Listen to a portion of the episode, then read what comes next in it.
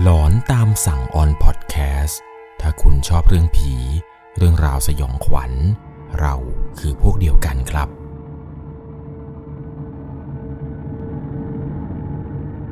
เรื่องราวใน EP นี้ครับ ผมจะพูดถึงพิธีกรรมหรือประเพณีอย่างหนึ่งของพระสงฆ์ครับ ในวันนี้ที่จะพูดเนี่ย ผมต้องบอกทุกคนก่อนนะครับว่ามันเป็นความเชื่ออย่างหนึ่งที่แบบทุกคนนั้นกำลังเข้าใจผิดครับ ว่าพระสงฆ์ที่ไปอยู่ปริวาสกรรม ไปบำเพ็ญเพียรภาวนาอยู่ในป่า ประมาณ 6 ราตรี7ราตรี18 ราตรีอะไรนี่เนี่ยว่าเป็นพระสงฆ์ที่แบบปฏิบัติดีปฏิบัติเข่งธรรมะสูงอย่างนู้นอย่างนี้อย่างนั้น แต่อันที่จริงแล้วครับ การไปอยู่ปริวาสกรรมนี้เนี่ยถ้าเรียกอีกอย่างหนึ่งนะครับ ผมขอให้ชื่อว่า เป็นคืนวันล้างบาปสงฆ์นั่นเองครับ บาปที่ผมหมายถึงนี่คือเป็นบาปที่ หนักรองลงมาจากการปราชิกสี่เลยแหละครับ นั่นก็คือ พระสงฆ์ที่ไปอยู่ปริวาสกรรมนั้น จะต้องทำผิดคุรุกาอาบัตนั่นเองครับ เป็นอาบัตที่โทษหนักแต่ก็ไม่ถึงขั้นศึกนะครับ ใน EP นี้เนี่ยผมจะต้องบอกทุกคนก่อนนะครับ ว่าถ้าเกิดจะเข้าไปรับชมรับฟังกันเนี่ยจะต้องใช้วิจารณญาณในการรับชมรับฟังกันให้ดีๆ เพราะว่าเรื่องราวใน EP นี้นั้น ผมจะพูดถึงปริวาสกรรม คืนวันล้างบาปสงครับ การไปอยู่ปริวาสกรรมของพระสงฆ์เนี่ยหลายๆ คนอาจจะเข้าใจผิดครับ ว่าพระสงฆ์ที่ไปอยู่ปริวาสกรรมนั้นเนี่ยส่วนใหญ่จะเป็นพระดี เป็นพระที่แบบปฏิบัติเคร่งครัด บางรูปไปอยู่ปริวาสกรรมเนี่ยไม่รู้เลยครับว่าไปทำอะไรไปเพื่ออะไร รู้แค่ว่าวัดเนี่ยเขามีให้จัดปริวาสกรรมนู่นนี่นั่น ไปอยู่ในป่าไปปักกฎบำเพ็ญเพียรภาวนาอยู่ในป่ากลางป่ากลางเขานู่นนี่นั่นอะไรไป จนหลาย ๆ คนเนี่ยเข้าใจผิดครับ คิดว่าพระสงฆ์ที่ไปอยู่ปริวาสกรรมนั้นเนี่ยเป็นพระสงฆ์ที่น่าเลื่อมใส ส่วนพระสงฆ์ที่ไม่เคยไปปริวาสกรรมนั้นเนี่ย โห เป็นพระที่แบบไม่น่าเลื่อมใสเลย ไม่น่าศรัทธาเลยครับ พระแบบนี้ที่ไม่เคยไปปริวาสกรรม แต่จริง ๆ อย่างที่ผมบอกนี่แหละครับ มันคือความสับสน แล้วข้อมูลตรงนี้นะครับ ว่าพระสงฆ์ที่ไม่เคยไปปริวาสกรรมเนี่ย จะเป็นพระที่ไม่ดีอย่างนู้นนี้นั้น มันสวนทางกันเลยนะครับ มันคนละเรื่องกันเลย แต่ผมก็ไม่ได้หมายความว่า พระสงฆ์ที่ไปอยู่ปริวาสกรรมทั้งหมดนั้นจะไม่ใช่พระที่ไม่ดีนะครับ แต่การที่พระสงฆ์เนี่ยจู่ๆจะไปทำพิธีปริวาสกรรมเพื่อล้างบาปนี้นั้นเนี่ยมันจะต้องทำผิดเเขาเรียกว่าข้อบัญญัติในการอาบัตินั่นก็คือ การทำผิดในคุรุกาอาบัติครับ เป็นอาบัติที่โทษร้ายแรงแต่ไม่ถึงขั้นศึก ซึ่งพระสงฆ์ที่จะอาบัติหรือว่าทำผิดในคุรุกาอาบัตินี้เนี่ย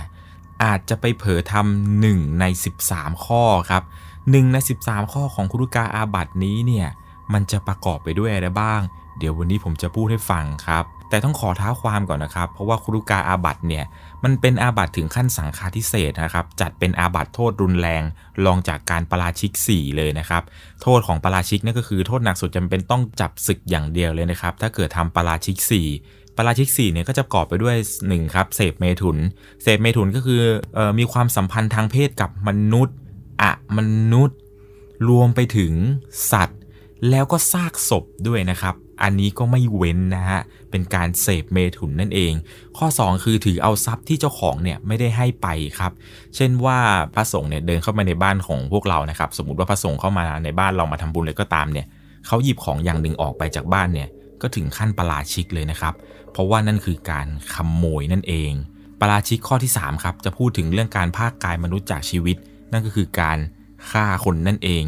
แม้จะไม่ได้ถือมีดเอาไปฆ่าคน แต่ถ้าพูดชี้นำว่าการตายเป็นสิ่งที่ดีนู่นนี่นั่น เราต้องไปตายตรงนู้นตรงนี้แล้วจะไปสวรรค์ อันนี้ก็ถือว่าเป็นโทษปราชิกนะครับ ถือว่าเป็นโทษที่ร้ายแรงต้องศึกเช่นเดียวกัน ข้อสุดท้ายของปราชิก4ครับนั่นก็คือ การอวดอุตริมนุสธรรมครับ เป็นธรรมที่ไม่จริง หมายความว่า พระสงฆ์ที่อ้างว่าอัตมา สามารถเหาะเหินเดินอากาศไปนู่นไปนี่มาแล้ว ถ้าเป็นความไม่จริง อันนี้ถือว่าปาราชิกสี่จะต้องศึกครับ เป็นโทษร้ายแรง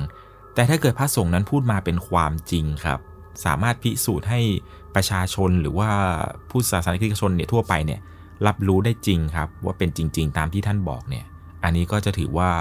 ไม่เป็นโทษปาราชิกสี่ครับ แต่ถ้าเกิดว่าพูดด้วยความที่ไม่รู้จริง ๆ แต่ต้องไม่ใช่การอวดโอ้นะครับ เหมือนกับว่าไม่เข้าใจหรือว่าเข้าใจผิดเนี่ยก็ถือว่ายกเว้นให้นั่นเองนะครับ อันนี้คือโทษแบบขั้นรุนแรงสุดแล้วนะลองลงมาก็คือคุลุกาอาบัตนี่แหละครับ สิ่งที่ผมจะบอก การที่จะแก้ไขคุลุกาอาบัตนะครับ จะต้องบอกว่ามันจะมีแค่วิธีเดียวนั่นก็คือ การไปอยู่ปริวาสกรรมนี้แหละครับ ที่จะสามารถแก้อาบัตตัวนี้ได้ ต้องบอกนะครับว่าทุกๆวันพระสงฆ์เนี่ยหลังจากทำวัดเช้าทำวัดเย็นเสร็จเนี่ยเขาจะมีการปรงอาบัตอยู่แล้วครับ พระทุกรูปเนี่ยจะต้องปรงอาบัตทุกวัน การปรงอาบัตเนี่ยก็เหมือนกับว่าเป็นการแสดงเเจตนาว่า เรานั้นอาจจะไปเผลอทำแบบอาบัตไปบางสิ่งบางอย่าง เช่นว่าระหว่างที่เราเดินบินทบาทอยู่นี้เนี่ย เราอาจจะเผลอไปเหยียบมดตายหนึ่งตัวก็ได้ครับ นั่นก็ถือว่าเป็นการฆ่าสัตว์ จะต้องมีการปรงอาบัตกับพระสงฆ์อีกรูปครับ โดยที่จะต้องท่องปรงอาบัตต่อหน้าพระสงฆ์อีกรูปหนึ่งเหมือนกับเป็นการเเขาเรียกว่าไงแบบแบบสารภาพบาปของศาสนาคริสต์นั่นเอง ซึ่งมันก็จะมีบาปอยู่แค่ไม่กี่ชนิดหรอกครับ ที่จะสามารถปรงอาบัตได้ แล้วการอาบัตชนิดไหนล่ะครับ ที่จะต้องมาถึงขั้นอยู่ปริวาสกรรมเลย ซึ่งการปาอยู่ปริวาสกรรมเนี้ถามว่าหนักไหม พระหลายรูปก็บอกว่าหนักครับ บางรูปก็บอกว่าไม่หนักเลย สาเหตุที่มันแตกต่างกันอย่างนี้นะครับ เพราะว่าการจะมาอยู่ปริวาสกรรมของพระสงฆ์แต่ละรูปแต่ละรูปนั้น มันมีความแตกต่างกันในการทำผิดอาบัติครับ ถ้าทำผิดเยอะจะต้องอยู่ปริวาสกรรมหลายคืน เทียบเท่ากับการทำผิดนั้นแต่ละวันเลย ถ้าจะพูดให้เห็นภาพนั่นก็คือ สมมุติว่ามีพระรูปหนึ่งครับ ผมขอใช้นามสมมุติว่าพระเอก็แล้วกัน พระเอเนี่ยทำอาบัติอยู่อย่างหนึ่งครับ ถึงขั้นสังฆาทิเศษเลย เป็นการอาบัติที่ค่อนข้างที่จะร้ายแรง แต่พระเอเนี่ยเหมือนกับเก็บความลับนั้นไว้คนเดียวครับ นานถึงประมาณ 2 เดือน โดยที่ไม่ได้บอกพระรูปอื่นเลย ซึ่งพระเอเนี่ยรู้อยู่แล้วล่ะครับ ว่าตนเองนั้นทำผิดถึงขั้นครุกาอาบัติถึงขั้นเป็นสังฆาทิเศษจะต้องไปอยู่ปริวาสกรรม ซึ่ง ปกติแล้วเนี่ยบนพื้นฐานของการไปอยู่ปริวาสกรรมเนี่ยเขาจะเรียกว่าอยู่มานัดครับ อยู่มานัดเนี่ยก็คืออยู่ให้ครบ 6 ราตรีแล้วก็บวกอีกจำนวนวันที่พระเอเนี่ยปกปิดไว้ครับพระเอปกปิดการอาบัติครั้งนี้ไว้ถึง 2 เดือน เท่ากับว่า พระเอนะครับพระรูปนี้ที่ทำผิดเนี่ยจะต้องอยู่ปริวาสกรรมถึง 2 เดือนกับอีก 6 วันนั่นเองครับ ถึงจะสามารถหลุดพ้นจากอาบัติสังฆาทิเศษนี้ได้อย่างบริสุทธิ์ครับ ถามว่าแล้วถ้าเกิดว่าเราศึกออกไป โดยที่เราไม่ได้มาแก้อาบัติโดยการมาอยู่ปริวาสกรรมให้มันเป็นเหมือนกับเป็นอาบัติสังฆทิเศษให้บริสุทธิ์เนี่ยจะเกิดอะไรขึ้นครับหลายๆ คนนะครับเขามีความเชื่อกันว่าพระที่ติดอาบัติหรือว่าทำอาบัติขั้นรุนแรงหนึ่งใน 13 ข้อของรุกาอาบัติแล้วเนี่ยแล้วไม่ได้ไปอยู่ปริวาสกรรม หรือว่าไม่ได้ไปแก้กรรมนี้นะครับ บางคนเนี่ยศึกมาถึงขั้นเป็นบ้า เห็นภาพหลอน บางคนหนักสุดนะครับ ถึงขั้นคิดสั้นฆ่าตัวตายเลยก็มี ก็ลองคิดเล่นๆดูนะครับ ว่าขนาดเราเป็นคนปกติเนี่ยถือศีลแค่ 5 ข้อ เราทำผิดเนี่ยเราเวลาไปฆ่าส่งฆ่าสัตว์เนี่ยยังมีเวรกรรมที่ตามสนองกลับมาแบบบางคนก็โดนหนัก บางคนก็เบานู่นนี่นั่น แต่พระสงฆ์นี่แหละครับ ถือศีลมากกว่าเราหลายร้อยข้อ แล้วทำผิดอีก ยิ่งเป็นเหมือนกับผู้ที่ถือครองศีลสูงแล้วทำผิดอีกนั้น มันยิ่งหนักเลยครับ ทุกๆ ครั้งที่มีการทำผิดเนี่ยก็เข้าใจครับว่า 220 กว่าข้อเนี่ยมันเยอะก็เลยต้องมาปรงอาบัตกัน แต่ถ้าเกิดว่าทำผิดถึงขั้นคุรุกาอาบัตแล้ว ไม่ได้ไปอยู่ปริวัสกรรมเพื่อแก้อาบัตเนี่ยมันจะเป็นโทษที่หลายแรงมากๆเลยแหละครับ หลายคนก็อยากจะรู้แล้วใช่ไหมครับ ว่าการที่พระสงฆ์เนี่ยจะผิดอาบัติข้อนี้ได้เนี่ยมันมีข้ออะไรบ้างครับที่กำหนดเอาไว้ว่า ถ้าเกิดพระสงฆ์เนี่ยเผลอไปทำแล้ว จะทำให้ถึงขั้นต้องมาอยู่ปริวาสกรรม จนจะต้องมาล้างบาปกันเลย การที่จะผิดคุลุกาอาบัตินี้ครับ จะประกอบไปด้วยประมาณ 13 ข้อ ข้อแรกเนี่ยจะบัญญัติเอาไว้ว่า พระสงฆ์รูปนั้นทำน้ำอสุจิเคลื่อน หรือสำเร็จความไข้ด้วยตัวเอง ซึ่งถ้าเกิดเป็นความฝันแบบถ้าเรียกกันสนุกสนุกก็คือฝันเปียกเนี่ย อันนี้ไม่นับครับ แต่ถ้าเกิดว่าเป็นการจงใจ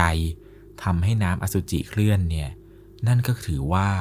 เป็นการคุรุกะอาบัตที่อาบัตค่อนข้างที่จะร้ายแรงครับ จะต้องไปอยู่ปริวาสกรรม ซึ่งอันนี้ไม่ใช่เรื่องตลกนะครับ มันเป็นเหมือนกับว่าเรื่องปกติของมนุษย์เราอยู่แล้วแหละ มนุษย์เราเนี่ยก็มีแบบ มีรักมีโกรธมีหลงมีโลภนู่นนี่นั่นอะไรใช่ไหมซึ่งบางคนที่ไปบวชเนี่ยก็ยังตัดไม่ได้ผ้าหลายรูปครับ ผมขอไม่เหมารวมกันแล้วกัน เหมือนกับว่าจงใจที่จะผิดอาบัติข้อนี้ครับ เป็นการตั้งใจคิดว่าเออทำทำไปแล้วเดี๋ยวค่อยไปอยู่ปริวาสกรรมชดใช้เอาอะไรประมาณนี้เลยนะครับ ข้อที่ 2 ครับ บัญญัติเอาไว้ว่า การแตะต้องสัมผัสกายสตรีนั้นๆ ทั้งๆทที่รู้แล้วแหะครับว่าเป็นผู้หญิง แต่ก็จงใจที่จะไปจับมือ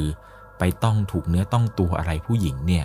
นี่ก็ถือว่าเป็นคุรุกาอาบัตครับ เป็นอาบัตสังฆาทิเศษค่อนข้างที่จะรุนแรง ต้องมาอยู่ปริวาสกรรมเช่นเดียวกัน ข้อที่ 3 ครับ พูดเกี่ยวพาราสีสตรี นั่นก็คือเหมือนกับไปจีบ ไปคุยกับผู้หญิงในเชิงชู้สาว อันนี้ก็ถือว่าผิดเหมือนกัน ข้อที่ 4 นั้น พูดจาให้สตรีเนี่ยมาบำเรอกามให้ ก็ประมาณว่าเซ็กโฟนนะครับ หรือประมาณดูคลิปแบบเปิดคลิปแบบ เปิดกล้องคออะไรประมาณนี้ ซึ่งอันนี้ก็ถือว่าเป็นความผิดนะครับ ไม่สามารถทำได้ ถึงแม้ว่าจะไม่ถึงขั้นน้ำบสุจิเคลื่อนก็ตาม แต่ถ้าเกิดมีการดู หรือพูดจาให้สตรีเนี่ยมาบำเรอนี่ก็ถือว่าเป็นการอาบัตในคุรุกาอาบัตนั่นเองนะครับ ข้อที่ 5ทำตนเป็นพ่อสื่อให้คนเป็นผัวเมียกัน เหมือนกับเป็นตัวกลางนั่นแหละครับ อันนี้ก็ไม่ได้ครับ ถือว่าเป็นการผิดกฎนะครับ ไม่สามารถทำได้ ข้อที่ 6 ครับ สร้างกุฏิด้วยการขอ อันนี้ต้องสังเกตให้ดีนะครับ ว่าเป็นการเอ่เอ่ยปากให้ต้องการให้สร้างเลยจริง ๆ หรือเปล่า ซึ่งโดยปกติทั่วไปแล้วครับ กุฏิของพระสงฆ์เนี่ยจะต้องไม่สามารถสร้างเองได้หรือว่าแบบสมมติอ่าสมมตินะคือ ถ้าเกิดผมบวชเนี่ยแล้วผมแบบรู้สึกว่าเออกุฏิที่ผมอยู่เนี่ยแม่งไม่สบายเลย เป็นแบบกุฏิไม้เก่าๆวันหนึ่งเนี่ยผมไปบินธบาตในบ้านของเศรษฐีรูปหนึ่งครับ ผมไปบอกเขาว่า โยมเออพอดีกุฏิอาตมาเนี่ยเก่าเหลือเกิน โยมช่วยบริจาคกุฏิหรือสร้างกุฏิให้อาตมาใหม่หน่อยได้ไหม แล้วปรากฏว่าเศรษฐีนี้เนี่ยมาสร้างให้เนี่ย อันนี้ก็ถือว่าผมเนี่ยต้องโทษอาบัติเป็นสังฆาทิเศษนะครับ ถือว่าผิดข้อนี้ผิดข้อของคุริกาอาบัตนั่นเอง ข้อที่ 7 ครับ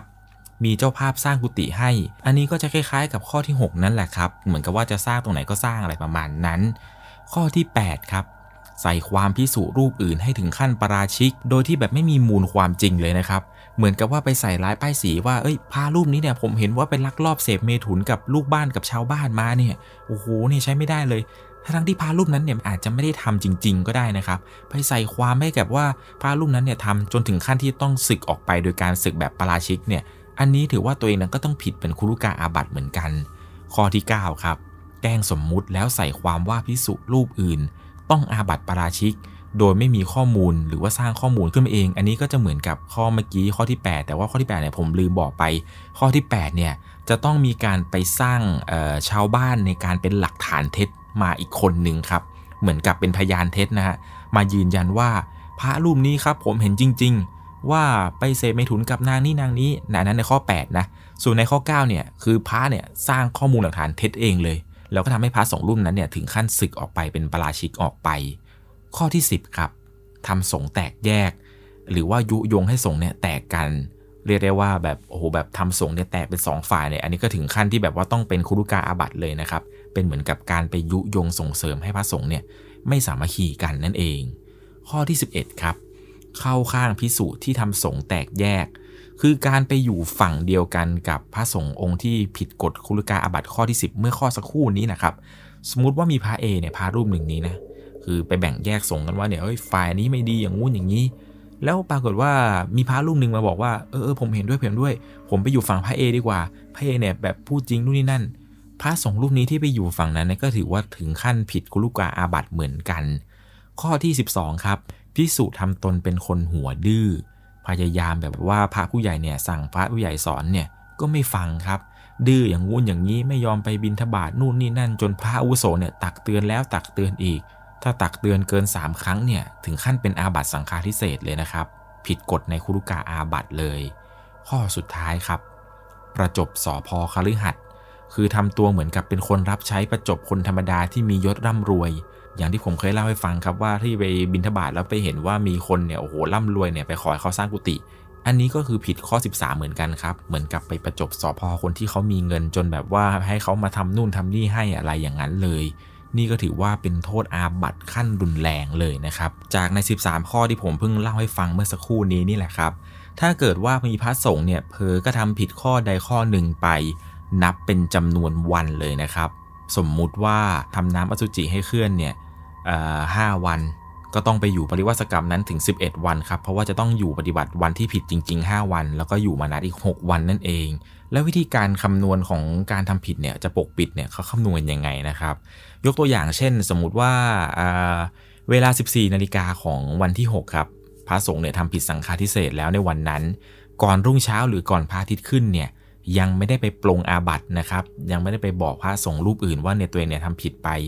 เท่ากับว่าปกปิดแล้วนะครับ1ราตรี วันถัดมาเนี่ยก็ยังไม่ปรงอาบัตอีก เท่ากับ 2 ราตรีแล้วนะครับที่ปกปิดเอาไว้ วันที่ 3 ก็ยังไม่ปรงอาบัตสี่ไม่ปรงวัดห้าไม่ปรงอาบัตสุดท้ายไปปรงอาบัตวันที่6เนี่ยก็เท่ากับว่าผิดกุลุกาอาบัตครับ เพราะว่าไม่ยอมไปปรงอาบัตกับพระสงฆ์รูปอื่นนั่นเอง ยิ่งเราปกปิดเยอะ เราก็ต้องอยู่ปริวาสกรรมเยอะ ถ้าปกปิดน้อย ก็อยู่ปริวาสกรรมน้อยครับ อย่างที่ผมบอกไปถ้าเกิดทำผิด 5 วันก็อยู่ปริวาสกรรม 5 วัน ซึ่งอยู่ครบ 5 วันเสร็จปุ๊บ จะต้องมาอยู่มานัด การอยู่มานัดก็คือพูดง่ายๆ ก็คือเหมือนกับเป็นการดูพฤติกรรมขั้นสุดท้ายก่อนที่จะเข้าสู่ขอการเป็นพระที่บริสุทธิ์ เหมือนกับเป็นการคุมประพฤติครับ ซึ่งหลังจากที่อยู่ปริวาสกรรมเนี่ยถ้าเทียบง่ายๆ คือเหมือนกับไปจำคุกนั่นแหละครับ เป็นจำนวนวันที่แบบศาลกำหนดแล้วว่าจะต้องจำคุก 1 ปี 2 ปีอะไรแบบเนี้ยพออยู่ปริวาสกรรมครบอย่างเคสเมื่อกี้คือ 5 วัน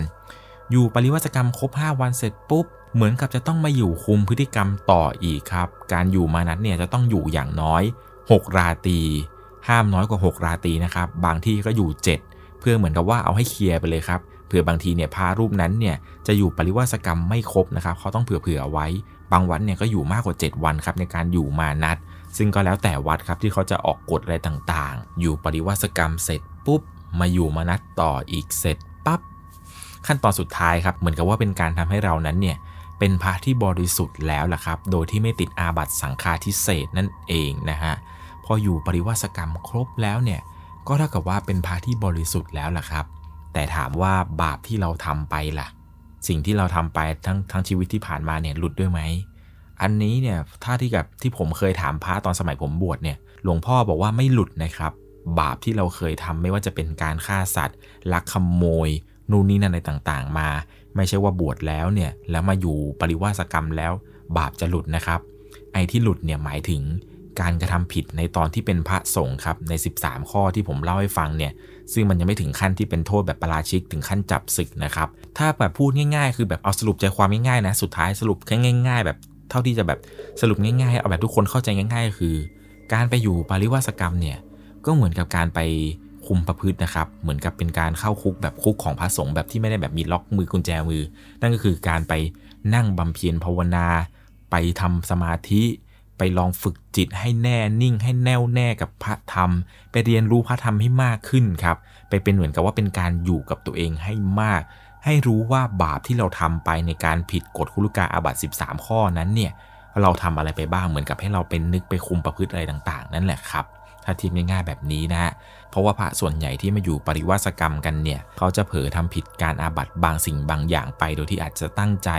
หรือไม่ตั้งใจก็ดีนะครับ แต่เป็นการแสดงว่าตนเองนั้นเนี่ยอยากจะหลุดพ้นจากอาบัติตรงนั้น ก็เลยจำเป็นที่จะต้องมาอยู่ปริวาสกรรมนั่นเองครับถามว่ามีพระที่แบบไม่อาบัติไหมแล้วมาอยู่ไหมมีนะครับ มีพระหลายรูปนะครับที่จำนงแสดงความจำนงว่าอยากจะขอเข้ามาอยู่ปริวาสกรรม ซึ่งตอนที่มาอยู่ปริวาสกรรมเนี่ย ก็พระส่วนใหญ่ก็คือจะมานั่งแบบสมาธิอยู่ในป่าอยู่แบบในพื้นที่ที่แบบสงบจริง ๆ นะครับ อย่างมีครั้งหนึ่งที่แบบผมตอนสมัยผมบวชเนี่ยพระพี่เลี้ยงก็เคยเล่าให้ฟังครับเรื่องเกี่ยวกับการอยู่ปริวาสกรรม แต่ตอนที่ผมบวชเนี่ยผมไม่ได้บวชถึงขั้นเข้าพรรษาแล้วไปอยู่ปริวาสกรรมนะครับผมบวชเพียงระยะสั้นๆ แล้วก็ไม่ได้ทำผิดอะไรถึงขั้นที่ต้องไปอยู่ปริวาสกรรม ก็เลยไม่ได้รู้ครับว่าจริง ๆ แล้วเนี่ยเขาอยู่ยังไงทำอะไรยังไง เพียงแต่ว่าฟังมาจากพระพี่เลี้ยงครับว่าการไปอยู่ปริวาสกรรมนี้เนี่ยมันเป็นอย่างไร พระพี่เลี้ยงเนี่ยเล่าให้ผมฟังครับว่าตอนที่พระพี่เลี้ยงไปอยู่ปริวาสกรรมนี้เนี่ย แต่ผมก็ไม่ได้ถามนะครับว่าท่านเนี่ยทำผิดอะไรเขาบอกว่าบรรยากาศเนี่ยมันก็จะเป็นเหมือนกับวัดที่เขาไปเป็นแบบวัดป่าตามแถบต่างจังหวัด เขาก็จะให้เหมือนกับมาเรียนรู้ทำกับพระอาจารย์นะครับ มีพระอาจารย์มาเทศสั่งสอนนู่นนี่นั่น นั่งสมาธิเดินจงกรมตกกลางคืนเนี่ยก็ไปแยกย้ายกันแบบว่าปักกฎนะครับปักกฎที่แบบว่าเป็นกฎพระเนี่ย ตามจุดต่างๆ ซึ่งมันก็จะอยู่ห่างกันไปครับ ไอ้ตำแหน่งที่เขาไปปักกดกันเนี่ยพระพี่เลี้ยงบอกว่าส่วนใหญ่แล้ว เขาจะให้ไปปักกดอยู่ที่ป่าช้าครับ มีอยู่ครั้งหนึ่งที่พระพี่เลี้ยงของผมเนี่ยได้ไปอยู่ปริวาสกรรม แล้วต้องไปปักกดในป่าช้า ผมก็เลยถามครับ แล้วเรื่องหลอนๆมีไหมจะไปเหลือหรอครับ โดนเต็มๆเลยเรียกได้ว่าแบบว่า ตอนปักกดกลางคืนเนี่ย เป็นช่วงเวลาที่ทรมานที่สุดเลยแหละครับ ถึงแม้ว่าตอนที่พาพี่เลี้ยงผมไปอยู่ปริวัติกรรมเนี่ยจะไม่แบบไม่ได้ไปนาน เพราะว่าไม่ได้ถึงขั้นอาบัติแบบหลายแรงหลายวันนะครับ แต่ก็ไปอยู่เพื่อความสบายใจ เขาบอกว่าเขาไม่ชัวร์เหมือนกันว่าเขาทำหรือเปล่า แต่ก็อย่างน้อยเนี่ยก็คือเออไปอยู่ให้มันเคลียร์เลยดีกว่าอะไรประมาณนั้น เหมือนกับเป็นการไปล้างบาปให้ตัวเองเนี่ยบริสุทธิ์นั่นเอง เรื่องราวหลอนๆที่พระพี่เลี้ยงผมเจอเนี่ยส่วนใหญ่จะเจอในตอนกลางคืนครับ มีอยู่คืนหนึ่งครับพระพี่เลี้ยงผมเนี่ยเล่าให้ฟังว่า ในตอนที่ปัก กดนั่งสมาธิอยู่เนี่ยด้วยความที่ว่าเป็นแบบในป่าช้าเนี่ยมันจะมีพวกกิ่งไม้พวกใบไม้แห้งนะครับ ตกอยู่รอบๆ ตรงที่เขาปักกดกันตำแหน่งที่ปักกดเนี่ยก็จะห่างกันไปหลายเมตรครับ ในป่าช้าเนี่ยมันไม่มีไฟฟ้า มีเพียงแค่แสงไฟของเทียนเล่มหนึ่งนั่นแหละครับ ที่พอจะส่องแสงสว่างออกมา ให้เห็นว่ามีพระรูปนี้เนี่ยนั่งสมาธิอยู่ตำแหน่งนี้ตำแหน่งนี้ ซึ่งแสงของเปลวเทียนเนี่ยมันก็เบาแล้วก็ลิบหลี่มากๆ ในตอนนั้นที่กำลังนั่งสมาธิไปเนี่ยช่วงเวลาน่าจะประมาณดึกดื่นแล้วแหละครับ ตอนนั้นเนี่ยหลับตา แต่ปรากฏว่าได้ยินเสียงครับ เป็นเสียงคนเนี่ยเดินเหยียบย่ำใบไม้มาแต่ไกลเลย ดังแกลบแกลบแกลบตอนนั้นเนี่ยก็ไม่ได้สนใจหรือว่าอยากจะดูหรอกครับว่าใครเดินมา รู้แค่ว่ากลางค่ำกลางคืนเนี่ยมันไม่น่าจะใช่ชาวบ้านเดินมาหรอกครับ อาจจะเป็นพารูปอื่นเดินไปเข้าห้องน้ำก็เป็นไปได้ ก็ไม่ได้สนใจแล้วก็ไม่ได้ใส่ใจกับเสียงนั้น ยังคงนั่งสมาธิต่อ พอนั่งไปได้สักพักหนึ่งครับ เหมือนกับว่าเสียงนี้เนี่ยมันเริ่มเข้ามาใกล้ตรงกดที่เขาปักอยู่ แล้วจู่ๆเสียงนี้ที่เดินดังแกบแกบแกบเนี่ยมันก็มาหยุดอยู่ตรงหน้ากรดของเขาครับ ตอนนั้นเนี่ยก็ฟังดูครับว่าเสียงนี้มันจะไปไหนต่อ ตอนนั้นเนี่ยยังคงนั่งสมาธิอยู่ครับ ยังคงจดจ่อกับการทำสมาธิในครั้งนี้ แต่ดูเหมือนกับว่าเสียงนี้เนี่ย มันจะเงียบไปนานจนผิดสังเกต ก็เลยลองลืมตาขึ้นมาดูครับ ว่าเสียงที่ได้ยินเมื่อสักครู่เนี่ย มันเป็นเสียงของอะไร แล้วมันหายไปไหน พอลืมตาขึ้นมาเท่านั้นแหละครับ ปรากฏว่า เห็นเท้าของใครบางคน เป็นเท้าที่ดำสนิท เปิดดิน ยืนอยู่หน้ากรดเขาเลยครับ ก็มองตั้งแต่หัวนิ้วโป้ง มองขึ้นไปเรื่อยๆเรื่อยๆเห็นหัวเขา่าเลยขึ้นมาจากหัวเข่าเนี่ย ปรากฏว่าไม่เห็นลำตัวครับ มีเพียงแค่ท่อนล่างท่อนเดียว ที่ยืนตั้งตังงะอยู่ตรงนั้นพอท่านได้เห็นเนี่ยท่านก็ตกใจครับ แต่ก็พยายามควบคุมสติให้อยู่ ไม่ให้ดวงวิญญาณดวงนี้เนี่ยมันรู้ว่ากลัว ก็เลยหลับตา แล้วก็บอกว่า โยมอาตมาตั้งใจมาบำเพ็ญบุญกุศล ไปเถิดเดี๋ยวอาตมาจะแผ่เมตตาไปให้ หลังจากนั้นครับเหมือนกับท่านเนี่ยจะได้ยินเสียงว่า วิญญาณตัวที่ยืนอยู่หน้ากดท่านเนี่ยค่อยๆถอยหลัง แล้วก็เดินออกไปครับ ตอนนั้นเนี่ยขั้นทำอะไรไม่ถูกเลย พอเช้ามาเนี่ยก็ไม่กล้าที่จะเล่าให้กับพระรูปอื่นฟังครับ จนกระทั่งครบกำหนดวันที่อยู่ปริวาสเสร็จปุ๊บครับ ก็ตอนนั้นเนี่ยก็นั่งรถกลับมาที่วัดกัน ในระหว่างที่การนั่งรถมาเนี่ยก็มีการคุยกับพระรูปอื่นๆที่ไปปริวาสด้วยกันนั่นแหละครับ ก็คุยกันว่ามีใครเจออะไรไหม มีพระรูปหนึ่งครับ บอกว่าผมเนี่ยตั้งกฎไปไกลจากพระรูปอื่นๆมาก เหมือนกับว่ากลางคืนเนี่ยผมจะได้ยินเสียงเป็นผู้หญิงเนี่ยร้องไห้ คืนแรกเนี่ยได้ยินเต็มๆสองหูเลยว่าเหมือนเป็นเสียงแบบสะอื้นสะอื้นแบบฮือพอคืนที่สองเนี่ยเป็นเสียงสะอื้นของผู้หญิงคนแรก แต่รอบนี้ มีเสียงเด็กแทรกมาด้วยครับ เป็นเสียงเด็กร้องแววแววแววพอเข้าสู่คืนหลังๆมาครับ ไม่ได้มาแค่เสียง คราวนี้มาเป็นเห็นเป็นตัวเลยครับ เป็นวิญญาณผีแม่ลูกอ่อน ยืนอุ้มลูก นุ่งผ้าถุงแล้วก็เหมือนกับใส่จงกระเบนเป็นอกเกาะอกธรรมดาเนี่ยยืนอุ้มลูกเดินไปเดินมา แล้วแวกตรงที่เขาปักกดนั้นเลย พระรูปอื่นเนี่ยบอกว่าโหผมโชคดีมากเลยที่ไม่ได้เจอ และส่วนใหญ่เนี่ยจะไปเจอกันช่วงเวลากลางคืนทั้งนั้นเลยครับ เรียกได้ว่าพระรูปไหนที่ไปอยู่ปริวาสกรรมในคืนล้างบาปนี้เนี่ยยังไงก็เจอครับ คือจะเจอมากเจอน้อยเนี่ยก็แล้วแต่บุญแต่กรรมที่ทำกันมานั่นแหละครับ จริง ๆ แล้วเนี่ยหลังจากที่พระสงฆ์ใหญ่ที่เขาอยู่ปริวาสกรรมกันจนแบบอยู่ครบกันหมดแล้วนะครับ ขั้นตอนสุดท้ายก็คือจะต้องมีการเหมือนกับทำพิธีแบบประกาศให้รู้แหละครับว่าพระสงฆ์หมู่นี้นะครับได้มีการมาทำปริวาสกรรมแล้วเป็นแบบเป็นพระที่บริสุทธิ์แล้ว ซึ่งการจะทำพิธีรองรับเนี่ยเขาจะต้องมีการรวมพิสุสงฆ์ทั้งวัดนั่นนะครับ มาทำแบบพิธีรับรองครับว่าพระหลาย ๆ รูปที่มาอยู่ปริวาสกรรมเนี่ยเป็นพระที่บริสุทธิ์ครับจนแบบทำให้คนนั้นเข้าใจผิดครับว่าโอ้เป็นบุญใหญ่ที่แบบโอ้พระสงฆ์มารวมกันเยอะแยะมากมายเลย สงสัยจะมีบุญวาสนาดีนะเนี่ยได้มาใส่บาตรพระสงฆ์หลายรูปมาก ๆ เลยนู่นนี่นั่น จนเป็นความเชื่อเข้าใจผิดครับ เห็นว่าพระสงฆ์เนี่ยมาอยู่รวมกันเยอะ จะต้องมีการทำบุญใหญ่แบบโอ้โหเป็นบุญมหาศาลแน่เลยเนี่ยได้ทำบุญกับพระสงฆ์หลายรูปนู่นนี่นั่นอะไรไป แต่ที่จริงแล้วนะครับอย่างที่ผมบอกก็คือ การมาอยู่ปริวาสกรรมของพระสงฆ์นี่ก็คือการ มาล้างบาปนั่นเองนะครับ สุดท้ายนี้ครับผมอยากจะบอกว่าเรื่องราวทั้งหมดนี้นั้นจะต้องใช้วิจารณญาณส่วนบุคคลในการตัดสินอีกทีหนึ่งนะครับ ไม่ใช่ว่าพระทุกรูปที่ไปอยู่ปริวาสกรรมจะต้องเป็นพระที่ไม่ดีนะครับ อย่างน้อยๆเนี่ยก็มีพระดีที่เขาอยากจะไปปฏิบัตินั่นเองสำหรับในวันนี้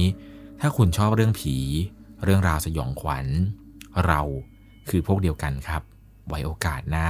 เดี๋ยวผมจะมาเล่าเรื่องหลอนหลอให้ทุกคนได้รับฟังกันอีก สำหรับค่ำคืนนี้